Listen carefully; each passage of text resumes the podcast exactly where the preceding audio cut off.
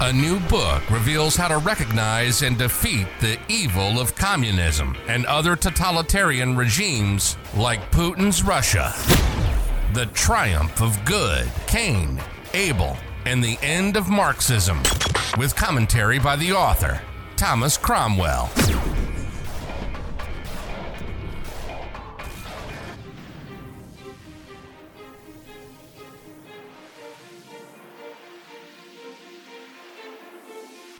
Chapter 18 America's Providential Mission Divine Providence and the Rise of a Worldwide Abel. First, the quotation from the U.S. Declaration of Independence. For the support of this declaration, with a firm reliance on the protection of divine providence, we mutually pledge to each other our lives, our fortunes, and our sacred honor. First section God's providence spans the Atlantic. These stirring words from the Declaration of Independence capture a central belief among America's pioneering founders. They saw their departure from Europe and establishment of a government that secured their God given rights as part of a larger divine providence, the plan of their Creator to establish a heavenly state on earth in which every person could practice his or her religion freely. This vision inspired Americans to be their best and do their best, and to establish institutions that were designed to avoid the injustices and inequities of the societies they had left behind. As we have seen in the history of the Christian era, this vision continued the trend towards an ever finer expression of Christ's teaching, free from the corruption of Christian institutions that persecuted heretics, turned on rival churches, engaged in the Crusades, failed to end slavery, and resisted Reformation movements. Thus, the Pilgrims who first settled in America in 1620 represented an Abel type movement within Christianity. Their pioneering spirit shaped societies in the New World, and once fully awakened by a wave of Christian revivalism a century later, would inspire the founding of a truly providential nation. They rejected both the deeply political Catholic Church and papacy, as well as the Church of England, the state religion headed by the English monarch. In 1609, they left England for Holland, the only European country offering freedom of worship at the time. Not wanting their children to be raised speaking Dutch, they turned their eyes to those vast and unpeopled countries of America, as William Bradford wrote in his book of Plymouth Plantation.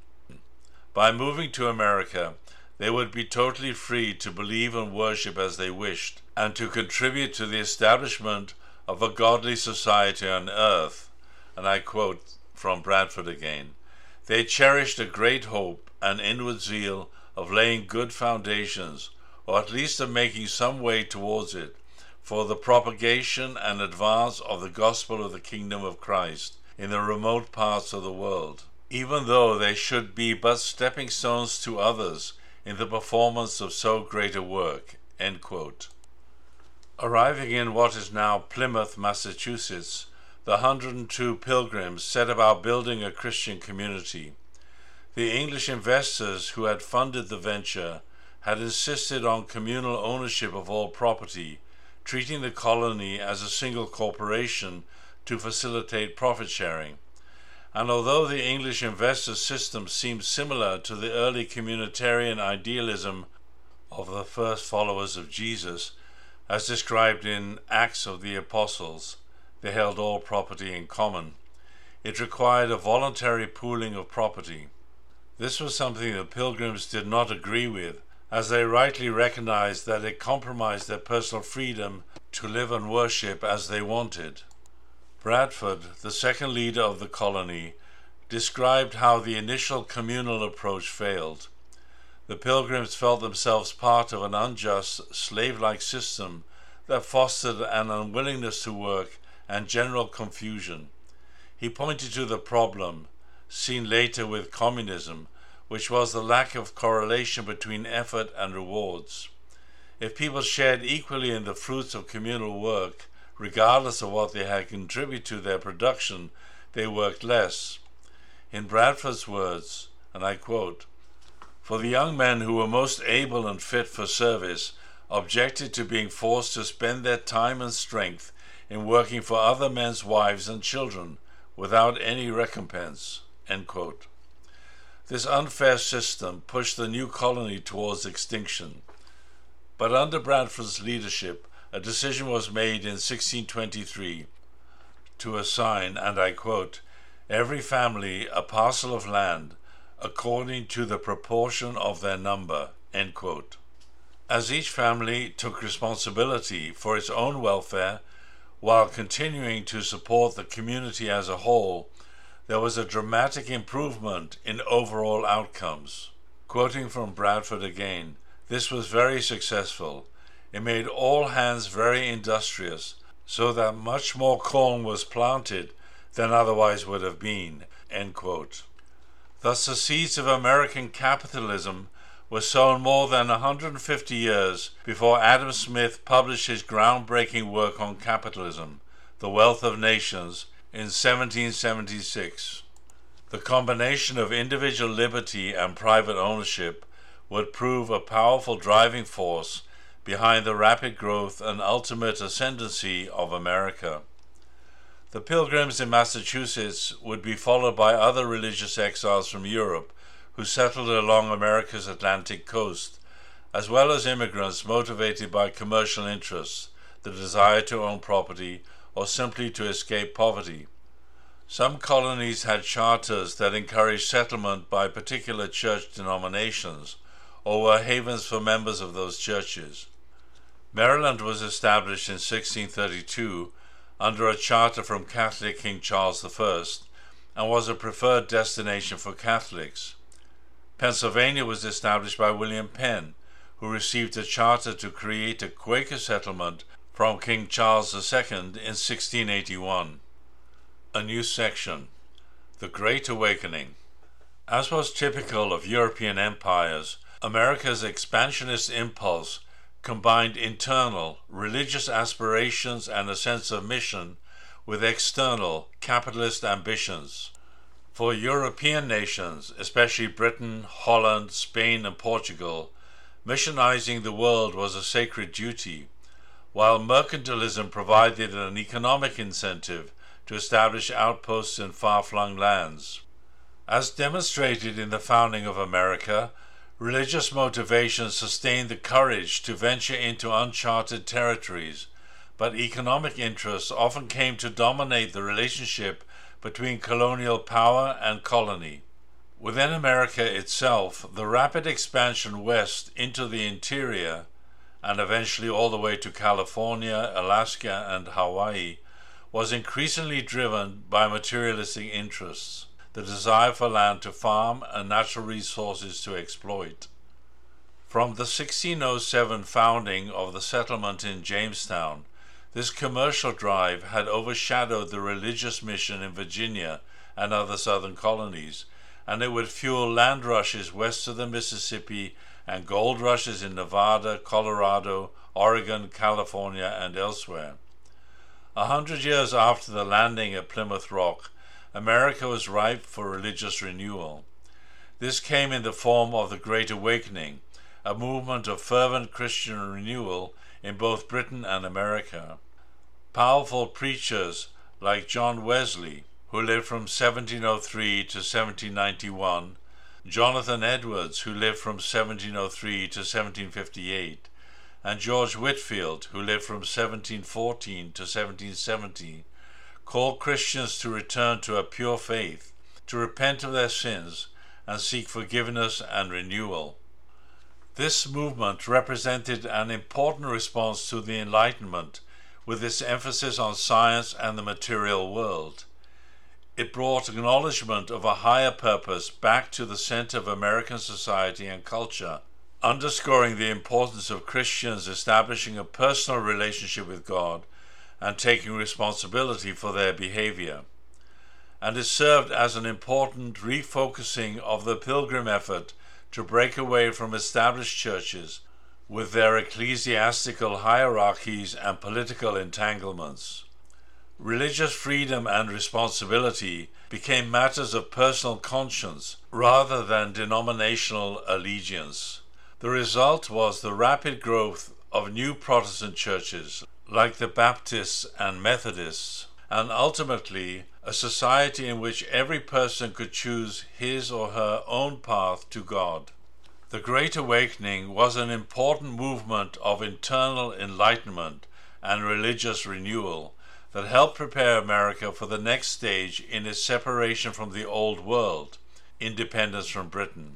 This rejection of European rule was yet another step in the long process of enlightened movements breaking away from ossified and often corrupt institutions. It was part of a westward movement of Christian Renaissance that saw Rome separate from the Orthodox churches, the Protestants separate from Rome, and the Pilgrims leave England for America. In addition to providing the spiritual foundations for establishing a nation under God, the Great Awakening provided the spiritual foundations for the abolitionist movement that a century later would end slavery in America. A new section The American Revolution. England's glorious revolution, with its Bill of Rights, had a profound effect on the American colonies. It represented the convergence of Renaissance and Reformation, or the rise of science and renewal of religion. Especially after the Great Awakening, America had become a more religious country than Britain and religious fervor mixed with a strong belief in liberty and independence would lead to the American Revolution against Britain. Many Americans objected to laws imposed on the colonies by King George III, who, despite being restrained by the Bill of Rights that granted significant powers to Parliament, still wielded significant power as the British monarch. The Americans came to see monarchies themselves as unjust. They wanted their creator, not a monarch, to be recognized as the ultimate arbiter of justice. This sentiment was expressed by some of the colonial revolutionaries as no king but Jesus. As Thomas Paine wrote in his hugely popular pamphlet, Common Sense, published early in 1776, and I quote, But where, say some, is the King of America? I'll tell you, friend, he reigns above, and doth not make havoc of mankind like the royal brute of Great Britain. As Abraham Lincoln would put it in his 1863 Gettysburg Address, Americans wanted government of the people, by the people, for the people. Inspired by British writers like John Locke and Edmund Burke, and French philosopher Montesquieu, as well as by examples of democracy from as early as classical Greece, the founding fathers declared independence from British rule on July 4, 1776. In the Declaration of Independence, Thomas Jefferson wrote, and I quote, We hold these truths to be self evident that all men are created equal, that they are endowed by their Creator with certain inalienable rights that among these are life, liberty, and the pursuit of happiness, that to secure these rights, governments are instituted among men, deriving their just powers from the consent of the governed. The formal recognition of our Creator as the source of natural rights was truly revolutionary, and probably the most important statement on human rights in history. It gave the American Revolution a uniquely spiritual and providential character, and it led to the creation of a constitution that enshrined God given natural rights as the basis for individual liberty within a system governed by the rule of law, not the rule of men. The combination of individual liberty founded on religious principles with the economic liberty of the capitalist system became the engine of American success and growth. It precipitated the American Revolution and saw America rise rapidly in the world after independence. By the 20th century, America would eclipse its old colonial master Britain as the wealthiest and most powerful nation on earth. The American Republic would become the model for democracies everywhere, and the freedom and prosperity enjoyed by Americans would be sought after by people fleeing poor or oppressive governments around the world. However, as with any human venture, America was flawed and would be forced to face internal weaknesses and injustices. One of its most important challenges came through the institution of slavery, an evil practice that had been imported with some of the settlers. In the 1861 to 1865 Civil War, America paid dearly to rid itself of slavery and to set an example for the world.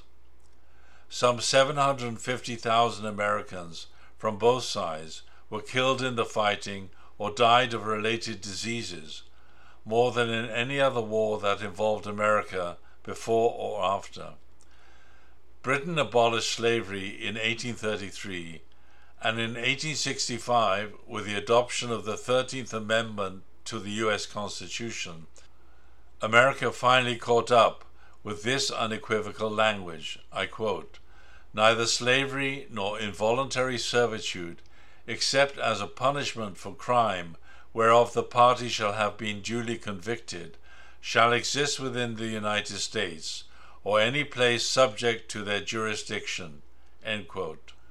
Other injustices had to be dealt with, from lingering racial prejudice to the unequal treatment of women under the law, but the system has, until now, proven robust and able to adapt without losing its principled base. A new section Today's Challenge America's ability to overcome internal challenges while pursuing a constructive leadership role in the world has now come under an unprecedented threat. The year 2020 marked the 400th anniversary of the Plymouth Landing. 400 years is a time period that has frequently been significant in providential history, from the 400 year period of Jewish slavery in Egypt to the 400 years of judges that preceded the establishment of a unified kingdom of Israel, and the four centuries between Luther posting his 95 Theses in 1517 and the Russian Revolution in 1917. America is a blessed land, but its blessings should not be taken for granted. The blessings flow as a result of faith and righteous action, but also, more importantly, because of providential purpose. The pilgrims left the security of their homes in Europe to come to America in pursuit of freedom to practice their faith as they chose and to shape their own destiny. The nobility of this intention is at the heart of the American spirit, which has guided the country through independence and civil war, rapid expansion, and incredible growth in population and wealth. It aroused America to fight sacrificially on the side of the Allied powers in World War I and against Nazi fascism and Japanese imperialism in World War II. It kept America resolutely opposed to communism during the Cold War, a resolve that led to the collapse of the Soviet Empire. Unlike Nazi Germany and the Soviet Union, America engaged in wars abroad not to build an empire, but to protect the victims of aggression. Young men, including some still in their adolescence and old, volunteered to go to distant lands to fight against truly evil empires and terrorist organizations, shedding their blood so that total strangers could be saved from death and destruction. This rare quality of selfless sacrifice represents the best of America and is one reason it is so blessed. This does not mean that America is destined to be the world's policeman, defending the democracy it has long championed, but it does mean that America's great wealth and power continue to be of global significance. It is an endowment that is not for America's benefit alone. And since the overarching challenge facing the world today is the internal threat of civilizational decline brought about by the spread of Marxist and neo Marxist ideology, plus the external threat of an ever more powerful, wealthy, and aggressive communist China, America undoubtedly continues to have a leading mission to expose, oppose, and finally defeat global Marxism and communism. Since the collapse of the Soviet Union and its communist empire in the late 1980s and early 1990s, America's providential mission has become blurred. With the fall of the Berlin Wall and the liberation of one communist country after another, it seemed that the world had finally had enough of Marxism and its oppressive and aggressive regimes that couldn't even feed their own people.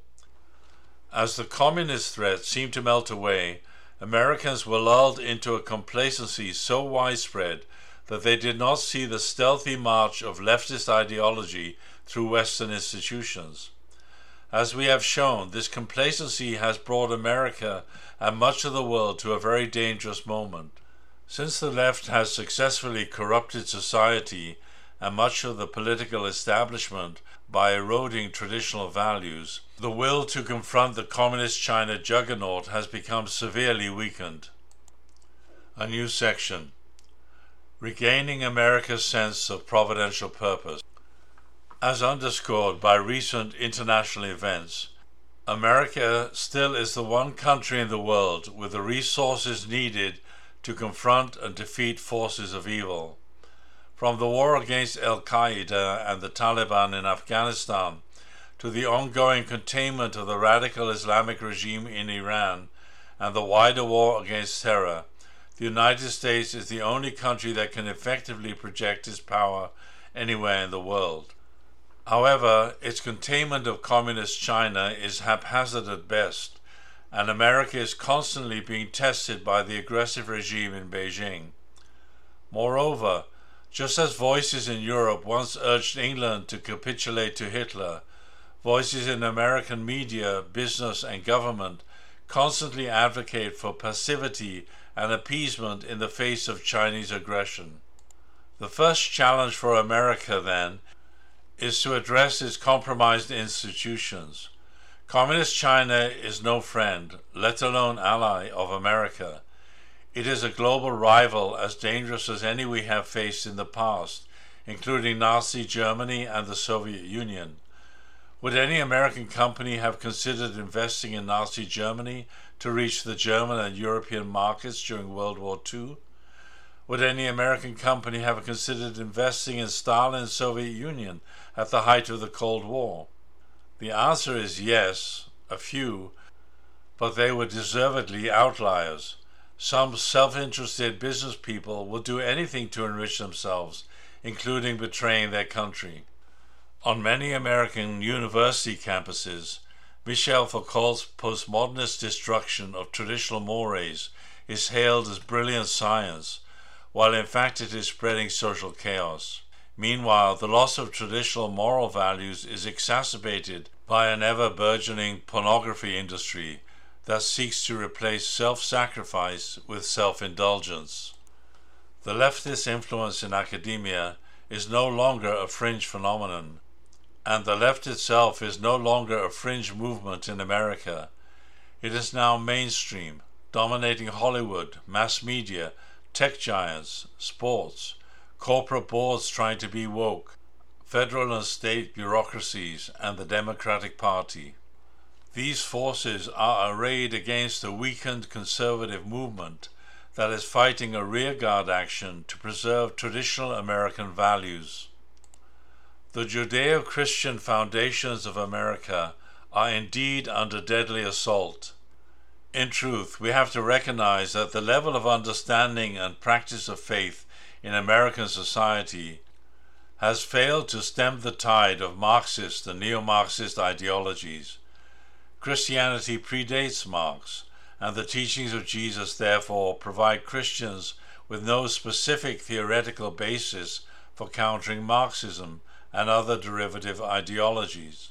In fact, in the name of social justice, many sincere Christians have unwisely allied themselves with Marxist and neo Marxist ideas and movements. The implication of this obvious truth is that we cannot solve the problem of Marxism by reverting to earlier incarnations of our Christian faith, since they were unable to prevent the rise of Marxism in the first place.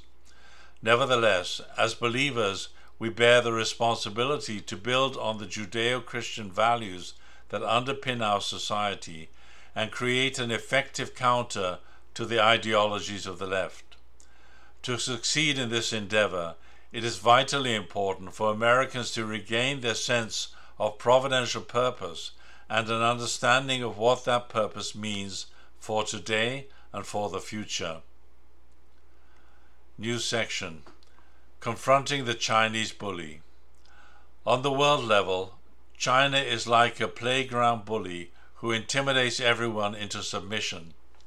America is the only country with the capacity to confront the bully and protect the vulnerable of the world. This means resolutely opposing Beijing's global campaign of manipulation and intimidation, including through its Belt and Road Initiative, which often target smaller countries. As we learned during the Cold War, the policies of appeasement and detente only fueled the aggression of the Soviet Union and prolonged the suffering of its oppressed people. This mistake must not be repeated with Communist China. America's noble mission also requires substituting China's malicious influence with genuine economic partnerships based on mutual respect and mutual benefits. Americans have been outstanding in helping the less fortunate of the world, both through private charitable donations and government assistance. But the inroads China has made in Africa in recent years point to the need of a much more robust program of engagement with developing countries. Paralleling the failure of detente, during the Cold War, the West largely stood by as the Soviet bloc and other communist countries extended their influence in Africa and throughout the developing world. This led to numerous civil wars in the name of national liberation and the creation of socialist states that fostered brutal dictatorships and economic impoverishment. We must not let this pattern be repeated, with China as the prime mover behind the global expansion of communism. A new section. Ike articulated the American mission well. Dwight Eisenhower reminded us of America's virtuous role in the world with poignant words on the 20th anniversary of D Day filmed at the Normandy Cemetery for Americans who died during the invasion to liberate Europe from Nazism, the former Supreme Allied Commander during World War II and later US President, made the following comments, and I quote D Day has a very special meaning for me. I'm not referring really to the anxieties of the day, anxieties that were a natural part of sending in an invasion where you knew that many hundreds of boys were going to give their lives or be maimed forever. But my mind goes back so often to this fact. On D Day, my own son graduated from West Point, and after his training with his division, he came over with the 71st Division. But that was some time after this event. But on the very day he was graduating, these men came here British and our other allies, Americans, to storm these beaches for one purpose only not to gain anything for ourselves, not to fulfill any ambitions that America had for conquest, but just to preserve freedom, systems of self government in the world. Many thousands of men have died for ideals such as these. And here again, in the 20th century, for the second time, Americans along with the rest of the free world, but Americans, had to come across the ocean to defend those same values. My own son has been very fortunate. He has had a very full life since then. He is the father of four lovely children that are very precious to my wife and me. But these young boys, so many of them, over whose graves we have been treading, looking, wondering and contemplating about their sacrifices. They were cut off in their prime. They have families that grieve for them, but they never knew the great experience of going through life like my son can enjoy. I devoutly hope they will never again have to see such things as these. I think and hope, pray, that humanity has learned more than we had learned up to that time. But these people gave us a chance. They bought time for us, so that we can do better than we had before. So every time I come back to these beaches, on any day that I think about that day, 20 years ago now, I say once more, we must find some way to work for peace and really to gain an eternal peace for the world. These words are a perfect reminder of America's history as a blessed nation that has sacrificed for the sake of others. They also remind us that these sacrifices were often final. They ended the lives of young men and women who would never again taste the joys of life on earth and have families of their own. Finally, they remind us that the end goal of sacrifice is the creation of a world of enduring peace. This high purpose remains the providential destiny of America. It is a unique goal that Americans can rightly be proud of. The left in America and worldwide refuses to acknowledge this mission, painting the whole country with a brush of racism and white supremacy. The left is wrong. America is needed by the world today as much, if not more, than ever before. End of chapter.